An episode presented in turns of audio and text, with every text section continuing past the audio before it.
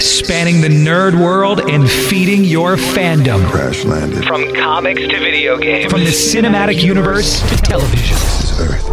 Connecting you to the biggest stars in the industry. Something out there had discovered us. It's time for the Down and Nerdy podcast. Here's your host, James Witham. Because it's 2020 and there's just all kinds of weird stuff happening all the time. It's episode 333 of the Down and Nerdy podcast. I'm James Witham. The real the reason I say that is is that this week, you know that I like to feature interviews on the podcast every week, you know, with somebody, you know, from the world of comics or, or movies or TV or something like that. Well, this week, I mean, it couldn't be more of a 2020 thing to happen. You know, last minute cancellation, and it's just going to be me this week. So no guest on the show this week. I know that you're probably bummed. I know one of the reasons you love listening to the show is for the guests. So you know, hey, I'm sorry, and I'll I'll, I'll, I'll make sure I've got you know the guests returning next week. But you know, this is just one kind of one of those things. It's just one of those years, right? You know, in a in a world with the with the coronavirus and everything, things can just change at the last minute. And I here's me rolling with the punches right now. So still got plenty of great stuff to talk about this week. Going to be reviewing a couple very interesting comics. Going to be talking about once again movies being delayed or maybe not being delayed. So we might have a little extra bit of nerd news this week. Maybe we'll extend some nerd news and talk about that since we have no guests this week. But one of the first things I'm going to do is give you my spoiler filled review of Superman Man of Tomorrow from DC Animation and Warner Brothers Home Entertainment. We'll kick things off with that next on the Down and Nerdy podcast. Yeah, brother. This is Josh Segarra, and you're listening to the Down and Nerdy podcast. It's the dawn of a new era for DC animation. Of course, after Justice League Apokolips War, DC Animation and Warner Brothers Home Entertainment moving on and casting and movies wise as well. So the first offering is Superman Man of Tomorrow, which is available on digital now and Blu ray, DVD, 4K, and everything like that. So since it's already out and it's been out for several days now, I thought I'd go ahead and give a spoiler filled review this time of Superman Man of Tomorrow. And basically, this is uh, not necessarily an origin story of Clark Kent. It's more of the origin story of, I mean, we do get to see a younger Clark Kent in this movie, but that's f- more for a callback later on in the movie than anything else about how he feels about aliens and how he felt like he sort of, you know, didn't belong and would never be accepted in this world at the very beginning of the movie. So that that was more for a callback. But what we ba- what we're basically getting is we're getting a grown up Clark Kent who is an intern at the Daily Planet, and it's his very very early days as almost even pre Superman because we see him as he's just the flying man in Metropolis, right, doing his thing for the longest time. And then, of course, you know, Ma Kent sews up the suit for him and, and he ends up becoming Superman. But I don't want to go through like every little beat of this movie. I will say there are some things I liked about it, there are some things that I didn't like about it. So let's start off with some of the stuff that I liked about it. One of the things I really liked was that we saw a Superman that we don't normally get to see, and that's a Superman that makes mistakes, not just in combat, but the way he approaches things. You know, how he sort of gets gets down on himself a little bit more because these again, this is his very early stages of being Superman. We're not seeing as confident of a Superman as we're used to seeing. And sometimes a little bit maybe eh, we, we either see him as not confident at all or a couple times maybe even a little bit too confident, right? Because why wouldn't he think he's indestructible because he's never faced it off with anything that's even close to him, clearly. So, and, and, you know, Pa Kent tries to tell him, like, look, kiddo, you are in Metropolis now, and there's plenty of people that would love to get their hands on you. And, well, he certainly faced some threats that he didn't expect. But again, that's going to happen with almost any early superhero, right? That's that's one of one of those things that's just going to happen. And speaking of those threats, I mean, sure, we had Lex Luthor in this movie, right? So, and, and, you know, almost a little bit of an origin for their, let's just call it disagreements. Let's just let's just call it that for now. But we, you know, you know, the very early part of their adversarial relationship, which, relationship, which actually started out as what appeared to be a partnership. And that was the other thing we got from the Superman was a little bit of naivety as well. He, you know, he was maybe a little bit too trusting at times too. But I do love the fact that in this movie we went a little bit unconventional for the villains. You went with Parasite, of course, was voiced by Brett Dalton, and we also had we, we also had Lobo, but even though you know Lobo kind of plays whatever side's got the most money, so you, you can call Lobo a villain if you want. He certainly starts start out starts out as an adversary for Superman in the early going. So I like that we went a little bit unconventional there with that. I mean, it would have been easy to just have Lex Luthor, right? Especially when you're doing an origin type situation. It would have been very easy to, you know, maybe go with Brainiac or something like that. Even though they've already gone that route, you you you still could have, you know, in theory, done that, right? And, you know, I and you you could have maybe done Mister Mxyzptlk, and that that would have been cool too. But I like that you go Parasite and Lobo, and they certainly build Parasite up to be this very very powerful, almost unstoppable villain, and what's funny is is that in, towards the end, and again, big spoiler here, but Parasite ends up being the one that saves the day, and it's because Superman appeals to the human that's still in him. So you know, no fists had to fly to kind of take down the bad guy in this one. And again, an unconventional route for going about that. Maybe you liked that, maybe you didn't. But you got to admit one thing: it was unconventional, and it was something that you don't see in movies very often, whether it be animated or otherwise. You know, you're talking the villain down, and that doesn't always happen. And and it's and it just reminds you of that optimism that Superman usually has. He's you know always looking for the better way, always looking for that bright side, right? He is that shining light that the world needs, right? So that was one of the very early examples of that and you know what he will eventually become for the world. And I thought that that was a very very important moment in this movie. I also thought Darren Criss, Criss by the way, did a great job as both Clark Kent and Superman. I thought that that was a very good casting. When I first saw it, I was like, yeah, that makes a lot of sense to me. And actually, the voice cast across the board was very, very good. But at the same time, there's some stuff that I also didn't like about this movie. And one of the things was just the writing in general. And Tim Sheridan wrote this one. And I don't know, it just seemed very campy at times.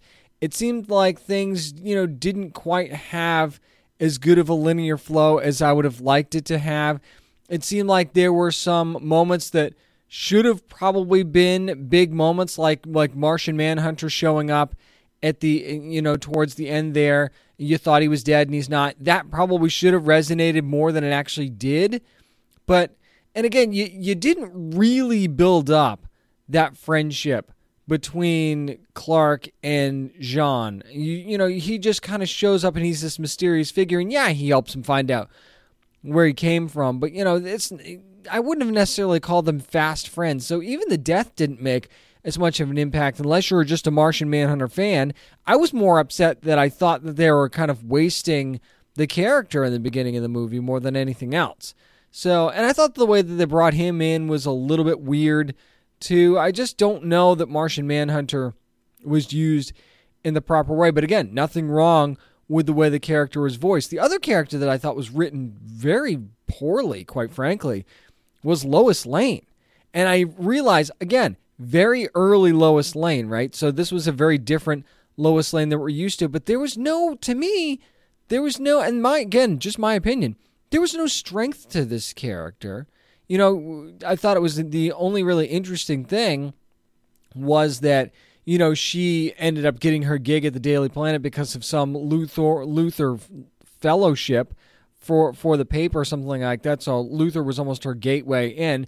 And at first you think you're going to get that strong Lois Lane, right? Because she drops that recording, that bombshell that kind of takes down Lex, and you're like, "Yeah, here's the Lois I know." And then as the movie goes along, she seems, you know, sometimes she she seems inept. Obviously, she's trying to to get the story right, and it's very much a do anything to get the story kind of Lois Lane, but she also seems like a, a bit weaselish right? A bit unethical at times, right? And maybe I read it wrong. Maybe I just got it wrong, but I didn't get that constantly strong female figure of Lois Lane that I've seen in other DC animated movies and in live action as well. I realize that again, we're getting an early Lois Lane here, and maybe her youth causes her to be that way, but I never got that impression from Lois Lane at any point in her career in anything I've seen her in. You know, like like when it looked like she was trying to steal the story from Clark, right, about Superman, and she's like, "Oh, well, I'll share the byline," and I'm like, "That's not Lois Lane." If anything, she'd talk down to him and say that he wasn't, you know, worthy of doing the story, almost in, in a certain way, right? It's it's almost like she would she would kind of, you know, be a little bit more arrogant about it. Instead, it came off as very weaselish. And to me, that's just not Lois Lane at all. So I thought that the Lois Lane character, as far as the writing goes, was a big misstep in this movie. I loved Zachary Quinto as Lex Luthor. And again, I, one of the things I actually did like is that we didn't focus a ton on Lex Luthor. We do get plenty of Lex you know towards the end. And that that was the twist that you saw coming but you you knew had to come eventually. When he just decides to be in it for himself he's like I'll take you both down and make you my slaves. That was a good one. I did I did really like that and it wasn't really a twist because you kind of knew again as a fan that that's what was going to happen. But at the same time it was a nice you know it was nice to get that moment. And I actually thought that that moment was presented very well. All in all, I think that there were some ups here, there were some downs here as well. There was a nice nod, not exactly, but a little bit of a nod to the Action Comics number one cover. I did like that, but I thought that some of the some of the lines were a bit corny in the movie. And uh, again, you can only you know deliver the lines that you're given, right, by the writers. I liked the animation style. I liked that they changed things up a little bit from what they would usually do for DC animated movies. You make it feel real, you make it feel fresh. So I did like how the movie was presented. And eh, again, it was just, I thought the structure was a bit off. I thought that there were things that were rushed or not earned at times as well. And just a couple of the characters did not land for me writing wise. So I would say that I'm about I'm a little bit more than 50 50 on Superman Man of Tomorrow. I did enjoy it. I'd, I'd, maybe give it a 6 or 7 out of 10. I actually think that it did have some good moments. But when you have those high expectations from DC animation that, that were built up over the course of, you know, over a decade of great movies, you know, when something doesn't quite live up to those expectations, even though it's the first offering, you know, I'm going to judge it maybe a little bit more harshly, and maybe I shouldn't, but at the same time, this is the bar you've set, and now this is what I expect. Although I still can't wait to see how things are going to be going for the next offering. And again, worth watching, especially if you're a Superman fan. You're going to get some good moments, but just be prepared to, in my opinion, not see characters as they probably should have been. That's going to do it for my spoiler filled review of Superman Man of Tomorrow from Warner Brothers Home Entertainment and DC Animation. Up next, since we have no guest this week, how about we jump right in to what we're reading? That's next on the Down and Nerdy podcast. Hey, this is writer Kyle Higgins, and you're listening to the Down and Nerdy podcast. Whether you're stopping by your local comic book shop or going the digital route, hey, however you're reading, it's time for what we're reading. And this week, yeah, there was a couple of very interesting titles that I jumped onto. And the first one was the first Ultraman offering from Marvel Comics. It's Rise of Ultraman, number one, which is written by Kyle Higgins and Mat Groom, Francesco Manna on the art, and Espen on the colors, and then VC's Ariana Maher on the letters. And you know an Alex Ross cover when you see it, right? There's some backup stories in here as well that are that are kind of fun if you're especially if you're a big Ultraman fan, but the story actually, the main story centers around a young cadet named Kiki Fuji, who is part of the United Science Patrol. Although, you know, that's kind of a cloak and dagger organization in the story. There's actually some redacted pieces in here too, which I thought made things kind of fun. But Kiki's kind of eager to find out all she can about this K ray what they do, you know, where they came from. But they kind of seem to be keeping her in the dark. But then here comes Captain Marumatsu, who takes her into the field for the first time on a kaiju alert. Some spoilers coming up, by the way, for this book, in case you didn't notice that already. So she's off, and but, but a lot of this in the, is in the description for the book as well. So here's some spoilers coming up. Yeah, things don't go well with this first mission, really. And they actually get saved by Kiki's best friend, Shin. Now, the interesting thing about their dynamic is that Kiki makes it in to the USP and Shin does not. And when you don't make it in, it's not like the driver's license test where you can wait a couple days and go take it again, you get your license. No, no, no, no. You got to wait like 3 years before you can take this test again to to get into this place. And that's kind of a big deal and it kind of, you know, it's a so it's a little bit of a sore spot and, and you know, it affects their friendship and you know, just when they're starting to kind of mend fences here, here comes another alert. And this time Shin has to tag along cuz you know, he's kind of her ride and this is for a UFO. Well, guess what that UFO turns out to be? Right, you guessed it. It's Ultraman. So they have no idea, obviously, who or what he is. But then here comes your your your jerk of the day here, Marumatsu, who says, you know, you know, open fire. Let's shoot this thing down and kill it before it kills anybody else. Now they they have the reported UFO sighting from 1966, which you see earlier in the book. What we're kind of left with is a cliffhanger of an injured Ultraman and Shin possibly fighting for his life. That's one thing that we can't be sure of based on what we saw at the end of this book. I will say one thing for this the art's stunning. I mean, just throughout, not just the cover, but just throughout the issue, the art is absolutely stunning in this book, no doubt about it. I mean, eh, you want a visually striking book, and if you're an Ultraman fan and you're worried about that, put those fears to rest. I could tell you that right now. No question about it. This is an amazingly, amazingly drawn book across the board. Now, the characters actually could use a little bit more depth if I'm being honest. But, you know, Cadet Fuji is a very likable character. You've got Captain Marumatsu, who's kind of the the over the top version of uh, of what would be a captain in this in this certain sense, especially in a secret organization.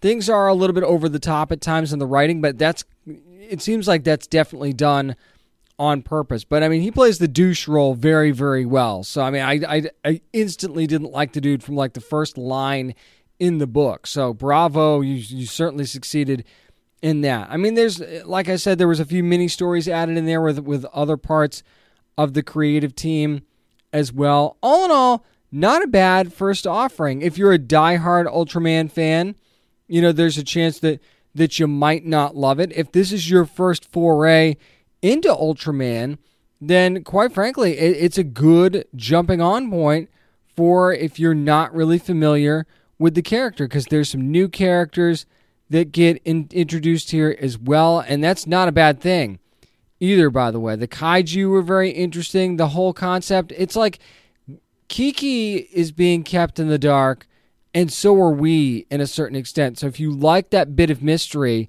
that is put into place here, then you're gonna like this book. I want to give proper credit to the colorist, though. I, I actually I realized I missed part of the name. It's Espen Grungen Gruntengene, and I'm I butchered that name, and I certainly apologize for that. But hey, nothing new for me. If you want to give me the correct pronunciation on Twitter or something, I'd be happy to to get that. But this this book, I will definitely keep reading this book. I'm I'm very interested. Not really really throw it in the pull box just yet, but I'm certainly interested in where this is going. So pick this one up if you haven't already. And I know that the Umbrella Academy is still very, very popular on Netflix. So if you've been thinking about trying some Umbrella Academy comics, Dark Horse has one coming out here pretty soon called You Look Like Death Tales from the Umbrella Academy, number one. Yeah, I know you know where this is going, but just stick with me on this here. This course from Dark Horse Comics. Gerard Way and Shaun Simon doing the writing here. INJ Culbard doing the art and the colors. Nate Piekos of Blambot on the letters and there's like a village that did this cover. Gabriel Ba, Ian INJ Culbard, Leonardo Romero, and the great Jordie Bellaire. Now, again, from the title, you're probably going to tell that this story centers around Klaus. No spoilers here, by the way, because this book isn't out yet. Don't want to spoil it for you. Now, You know that Klaus can be a little erratic, right? Well, his erratic behavior might have actually finally caught up to him in a very interesting way. This part is in the description for the book on Dark Horse's website, so not a spoiler, maybe a minor one if you haven't seen it yet. So I will warn you about that. I just said no spoilers, but this is literally in the description. He gets kicked out of the Umbrella Academy, Academy house. He's on his own and he's kind of broke. Could you imagine how that would go with Klaus, right? So he's headed to a place where, you know, he might actually be able to make that work and his eccentric behavior might actually either go unnoticed or work in his favor, and that is Hollywood. But that's not the only trip he wants to take. And you could take that for what it's worth. Okay? And, and that's that's what you call the that's a tease for this for this issue by the way. He has no idea though that he's also in danger, but he finds himself an interesting party companion that's also looking to get herself noticed. So it's almost like maybe a match made in heaven type of situation, or it could put him in more mortal danger. There's only, you know, only time will tell on that. Quite frankly, if you're a seance fan, if you just love Klaus, if you love number four, yeah, you're gonna love this book. There's no question about it. You, there's so much Klaus in here. You get some of the other you know, brothers and sisters as well in this, but this is a lot of Klaus. And it's it's all the Klaus you could want and then some, quite frankly.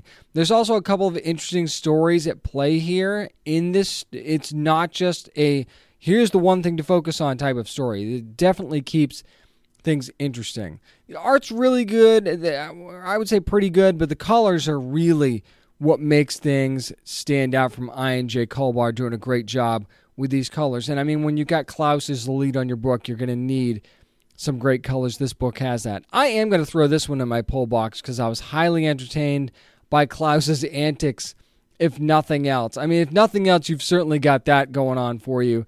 And it, it's just a fun book. If you're already an Umbrella Academy fan, you're going to dig this one as well. That's going to do it for what we're reading. Up next, we're going to take a deep dive into some nerd news and maybe get a little fired up on a couple topics. I'm James Witham, and this is the Down and Nerdy Podcast. I'm Haley Mancini. And I'm Jake Goldman. And we are writers for the Powerpuff Girls. And you're listening to the Down and Nerdy Podcast. Yeah.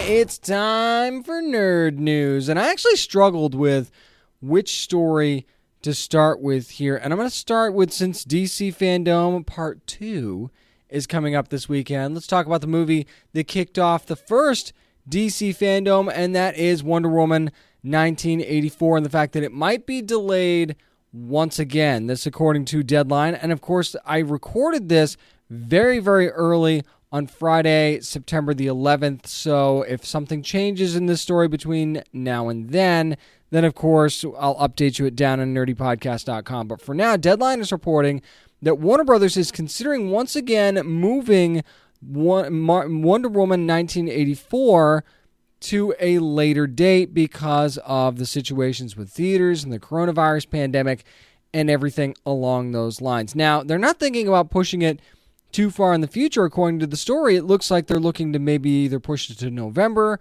or December. And if that happens, that could push the Dune movie, which of course I'll talk about here in a minute as well, to 2021. Here's the deal, and one thing that really frustrates me about this whole thing. I understand delaying the movie, okay? I'm not saying I'm not even saying don't delay it. Okay?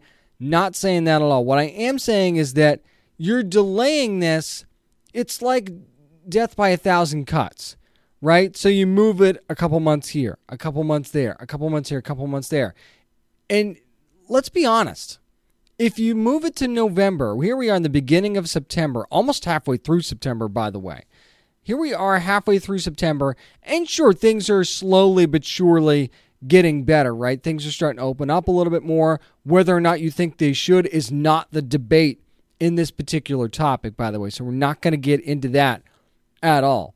But things are starting to open up a little bit more, and you think that maybe things will get back to some sort of semblance of normal, right? But you're still you still have theaters operating at very limited capacity. You've got the New York and Los Angeles markets that really aren't open yet, and I'll get to that here in a minute as well. And you've got Tenet, which was just released from Warner Brothers a couple of weeks ago, or maybe not even two weeks ago, depending on when you're listening to this. And sure, it raked in, you know, a big chunk of money domestic, I mean, uh, overseas. But when you say overseas, by the way, it's the difference between talking about what a movie makes in one country here in the United States and all of the international market. You're talking about Asia, Europe, things like that. So you're comparing one country to multiple continents. Okay? So it makes over $100 million overseas. That's great. Domestically, I think it made somewhere around 20 million in its first weekend. And by the way, under the circumstances, that's damn good. Let's just put that out there right now. Very good job. But Warner Brothers has to see that and go, we can't have this happen with Wonder Woman.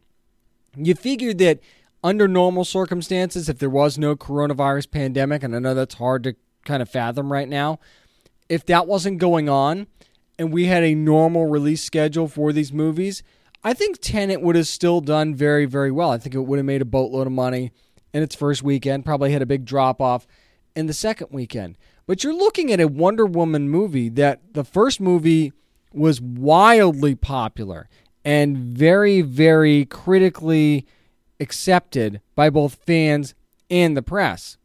Here's the thing though. Now you've got your sequel where you're going to be introducing another major villain character.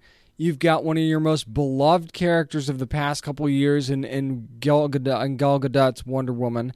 You've got Cheetah coming into the mix. You've got Maxwell Lord. You've got Chris Pine, Street, Steve Trevor coming back. Everything working for you, and then you have this happen.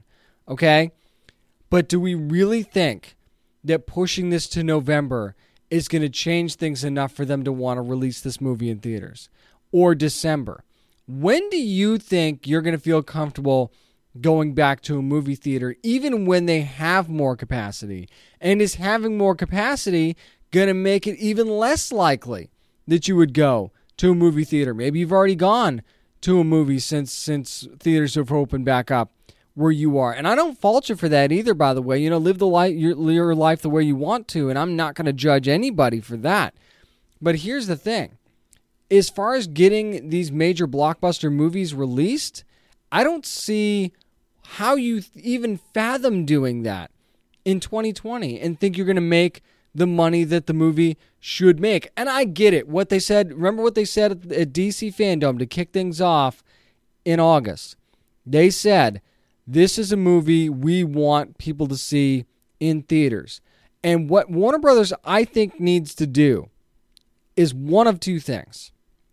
If you really don't think things are going to open up anytime soon, as far as normal opening goes, you need to push this thing as far into 2021 as you can. Just like they did, just like other studios did with, like with Top Gun and with Jurassic World Dominion, things like that. You need to shove this thing to 2021 and just if you really really really must have this in theaters that's what that's what you need to do if you keep moving it month by month by month by month not only is that frustrating for fans because you're giving them hope that this, that this movie is actually going to come out you're only going to continue the conversation about whether or not this should be released at home okay or what they need to do is quite frankly, just release the thing. I mean, just just do it. I mean, don't don't move the date. Either put it out in the theaters like you're going to, or just release the thing on digital as much as you don't want to. You gotta let that idea go at some point, don't you?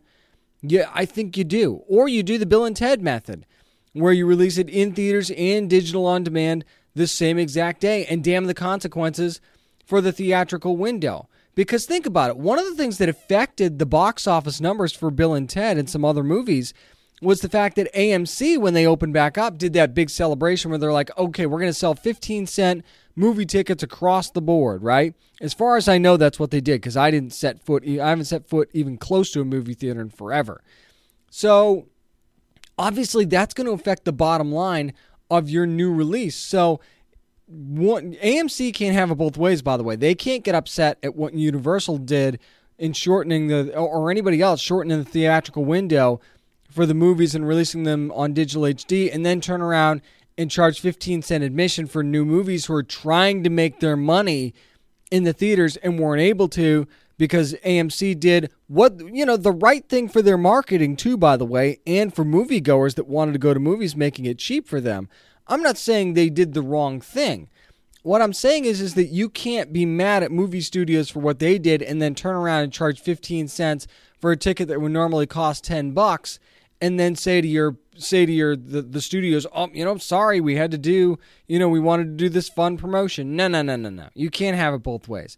So both are equally right or both are equally wrong. But everything, both both instances, I think benefit us, the movie watching public.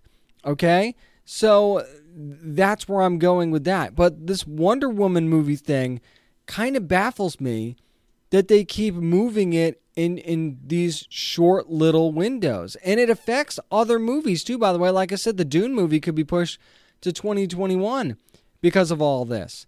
And dune's supposed to be coming out in december. I believe it's december 18th of this year. So why not just leave if you're going to move wonder woman why not just leave dune where it is for now and let wonder woman come out in 2021 why wouldn't you just move it past dune if you were going to do it that way instead of shifting multiple movies, which is what you're going to end up doing. Like Marvel did that not too long ago with Marvel Studios movies because of the pandemic, and you have to move several movies. But that's part part of that's the whole it's all connected thing, and then part of that is just that's the way that they decided that they wanted to do things. I just think that uh, there's a lot that's not right about this situation. I wish it was a little bit better. Quite frankly, if I'm wishing things, I'm wishing that we weren't dealing with this pandemic at all for a lot of reasons. But these are the cards that were dealt. And at some point, Warner Brothers is going to have to decide which hand they're going to play. And you can only delay a movie but for so long. But look at what the look at what the Sony boss had to say recently in, in an interview with the Wrap, and what they what they said was quite frankly, that they that that what's and I'm gonna butcher this last name by the way. You have Sony Pictures Entertainment Chair Tony Vinciquerra, who said, and I quote, "What we won't do is make the mistake of putting a very very expensive 200 million dollar movie out in markets unless we're sure that theaters are open and operating at significant capacity." End quote. Now, what's the definition of significant capacity? I mean, that is a that that's a judgment call, right? But that's kind of the way you've got to think about it, right? Especially for a movie and going back to Warner Brothers like Wonder Woman. Is this the chance you really want to take just because you are so dead set on making sure you get this movie in the theater? And again, if you want to do a dual release, I don't see the problem with that necessarily. And and I think that the movie the movie would make a boatload of money on video on demand. I really really do. I think it would make a ton of money. And here's the other thing, if what you're waiting for is the New York and Los Angeles markets to open, what does that say about your business model in general? And I'm talking about all movie theater studios, okay? What does it say that you rely that heavily on New York and Los Angeles? Major markets, I get that. I'm not saying that they're not. But what does it say about your business model that you are relying that heavily on two markets being open to be able to make money? That doesn't say a whole lot to me. To me, that is scary as hell. The fact that you're saying that without New York and Los Angeles, you might as well not even bother. That's kind of, and I'm not, again, not putting words in anybody's mouth, but that is the perception that we've been given. The fact that oh well you know if New York and Los Angeles aren't open well then what's the point? We're not going to make any money.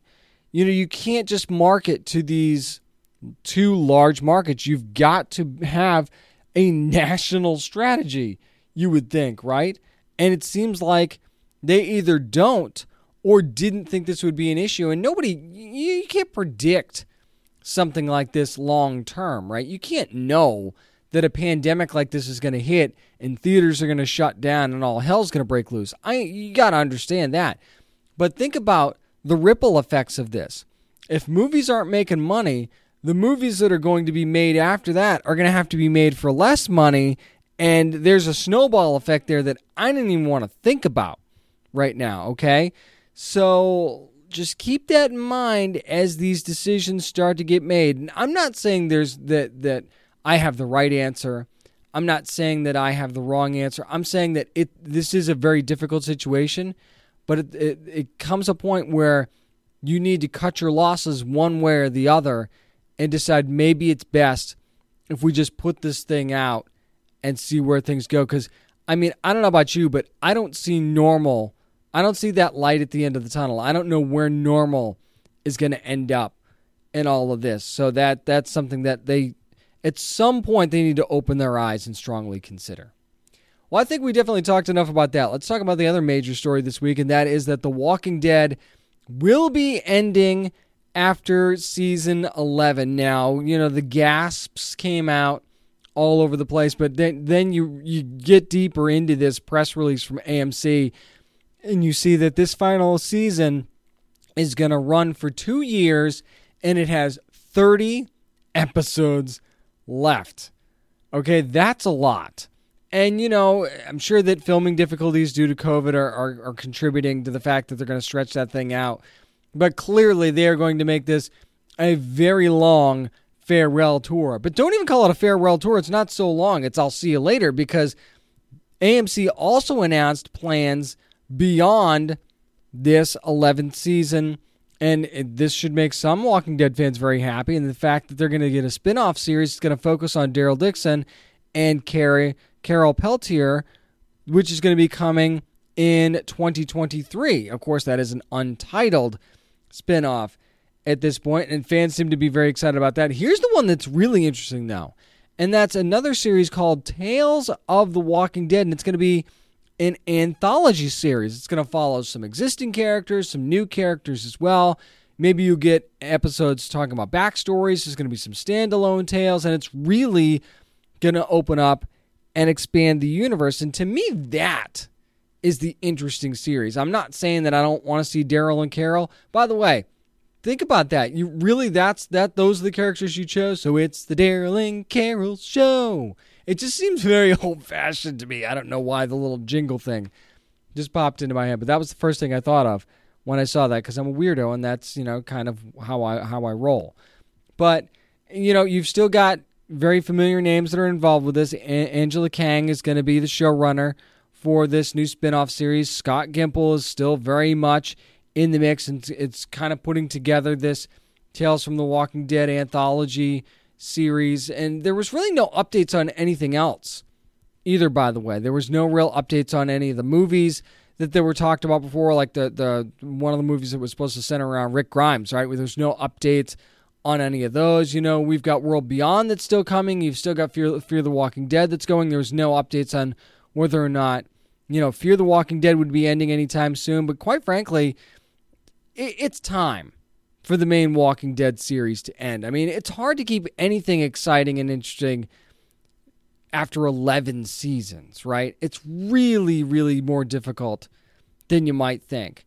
And, and I think that they've done a spectacular job up to this point. You know, obviously some major misses along the way, and I know Walking Dead fans will agree. But I think that, you know, to be able to put anything on for 11 seasons and do well, that's commendable in and of itself. But at the same time, it's t- it's time to go. It's time to shift the focus to something else. It's time to try and tell a new story. So even though they're not going away entirely, what they're doing is saying, look, we're shutting this down and we're going to focus on this. It's almost like you're breaking it up into smaller parts and putting a more focal point on a smaller group of characters. And I think that that's that might be a key strategy in being able to keep this franchise going all together because again, you know, th- there's a staleness to it at this point. There's certain characters like Negan that maybe didn't pan out the way that they thought they were going to long term and it's just time to say goodbye to this flagship series. And you know, there's there's honor in the series that that that that started the whole thing, right? And you're always going to look back on those great moments. But you know, quite frankly, it, it's time to go. Now it's going to take a long time for them to go, but it's definitely time to go. I think this is the right decision, and I really think that these two new series, especially the anthology series, could breathe new life into the Walking Dead universe on television. I know that people are still talking about the Dune movie trailer that came out, and the movie, is of course, still scheduled for, as of right now, December 18th of 2020. You know, there's an all star cast that's involved in this. And if you watch the trailer, I'm not going to compare it to the 1984 Dune Dune movie either. I don't think that there's much point in doing that. You, you're going to compare a movie to another movie that's being put out like 36 years later. That doesn't really make a whole lot of sense for a lot of reasons. But it's almost like if Star Wars and Game of Thrones had a baby, right? And then you throw in maybe a little bit of like a almost like a like a Tremors type of situation right? You get what this Dune movie looks like because it, it seems like there's a lot of politics going on, right? But you've got that, you've got just enough sci-fi to to make it feel like a sci-fi movie. And then you, you know, you hear come the ships and everything like that, and it's like, oh, okay, yeah, this is a sci-fi movie. And then you get the sandworm, right? There's been a lot of different reactions to the sandworm. Not even gonna bring up one of them by the way, that was posted by David Lynch on social media. If hey, if that's your opinion, more power to you. I'm not I'm not saying that you're wrong. I'm just not even going to talk about it because I I don't want to picture it again. Quite frankly, I thought it looked okay. I thought it looked pretty good. Actually, I think that it, it was you know you, they, they made it huge and menacing, and you know you saved it for the end of the trailer, which I love to give the trailer that nice punch that you like to have in a first trailer. But again, it's a first trailer. We don't learn a ton about what's going on other than there's a lot of politicking going on. It seems like there's a lot to de- that there's a lot to deal with on multiple planets and multiple settings. And then you have your central characters that are involved as well. I'm interested. I'm absolutely interested in where this is going to go. Cast alone to me is one of the reasons that you want to check this out. And this is Dune's chance to finally shine in a post Star Wars world, right? I mean, obviously, there's still Star Wars things going on, but you feel like Dune got screwed by Star Wars in its original run in 1984 when it tried to come out. And now it's like, okay, Star Wars is quote unquote ended, right? So now it's our time to shine. Maybe we can finally get that attention that we thought we were going to get all those years ago. And I think that it really does have a chance of doing that. I would like to see more trailers, though, before I can go ahead and say that for sure. Really quickly, I wanted to mention this because I thought it was interesting, and that is that a new Jack Reacher series is coming to Amazon Prime Video. And no, Tom Cruise is not going to be playing Jack Reacher this time. It's actually the character is going to be played by a familiar face from Titans, actually, and that's Alan Ritchson, who you might know as Hawk from Titans, who is going to play Jack Reacher. Now, if you know anything about the Lee Child books for Jack Reacher, then you know that he was a little bit more of a formidable looking character than you might get from Tom Cruise, who's not the tallest dude and not the most buff dude in the world. Now, I'm not saying that Tom Cruise did a bad job either. Don't don't catch me wrong on that. What I'm saying is is that the idea is that Alan Ritchson is going to look the part a little bit more of what the creator of the character had in their mind when they were presenting this in the book form. But speaking of the books, by the way, if you are a fan of the books, it looks like this first season of this series is going to be based on an adaptation of Killing Floor. So if you're a fan of the books, that is what you can expect from this series. And Nick Santora is going to be the showrunner for the series, which is going to be produced from Skydance and Paramount Television Studios. And if you want to make a successful TV adaptation of something that was a novel and then became a movie and now is becoming a TV series. Amazon's the home for that. They did it with Jack Ryan very successfully. They're going to try to do it with Lord of the Rings. They've done it with other shows. They're going to try and do it with Wheel of Time as well. They've had success doing this in the past. So going to Amazon for something like this seems like a smart move to me and I, and I think it's going to be very interesting to see how what kind of a character gets written for Alan Ritchson. But I mean, if you look at him, if you look at the pictures from Titans, you you kind of get the Jack Reacher vibe from him, don't you? Or at least I do. And, he, and uh, quite frankly, if you if you can't hear Jack Reacher not picture Tom Cruise, he's Tom Cruise esque in his looks. Right, he's just taller and a little bit more buff than Tom Cruise is, right? Especially at Tom Cruise's age now, so you can't really blame him. But at the same time, it, it just feels like he fits the mold of the character better. And that's not always important, but that could add a different dimension to this series and make it feel different from the movies enough that you can kind of not compare the two because that's, you know, everybody likes to do that, right? Well, Oh, that's not how they did it in the movie. Well, that's because that's not what they're going for. They're trying to do something different. They're not trying to redo the movie into a TV series. You know, that's not what they're going for. They're going for something different. So this should provide that separation that I think that we kind of need. It's kind of like what they tried to do on USA with Treadstone, which was based in the Jason Bourne universe, but they weren't quite able to pull it off. I think Amazon has a much better chance to pull this off with the Jack Reacher series coming up. That's going to do it for this week's edition of the Down and Nerdy podcast. And quite frankly, you know, I had a great time just kind of chatting about, you know, going back, you know, way in the days when we didn't do guests and just, you know, taking a little bit deeper dive into some of these stories and other things. So thank you so much and for your support and just uh, amazing for you guys for checking the show out without having a guest on it. I really do appreciate that. If you want more from the show, go to downandnerdypodcast.com. There's uh, there are plenty of interviews there. If you maybe missed one, this would be a good week to go back and listen to those. Also follow along on social media at Down and Nerdy 757 on Twitter and on Instagram and at Down and Nerdy on Facebook. Remember, you never have to apologize for being a nerd, so let your fan flag fly and be good to your fellow nerds.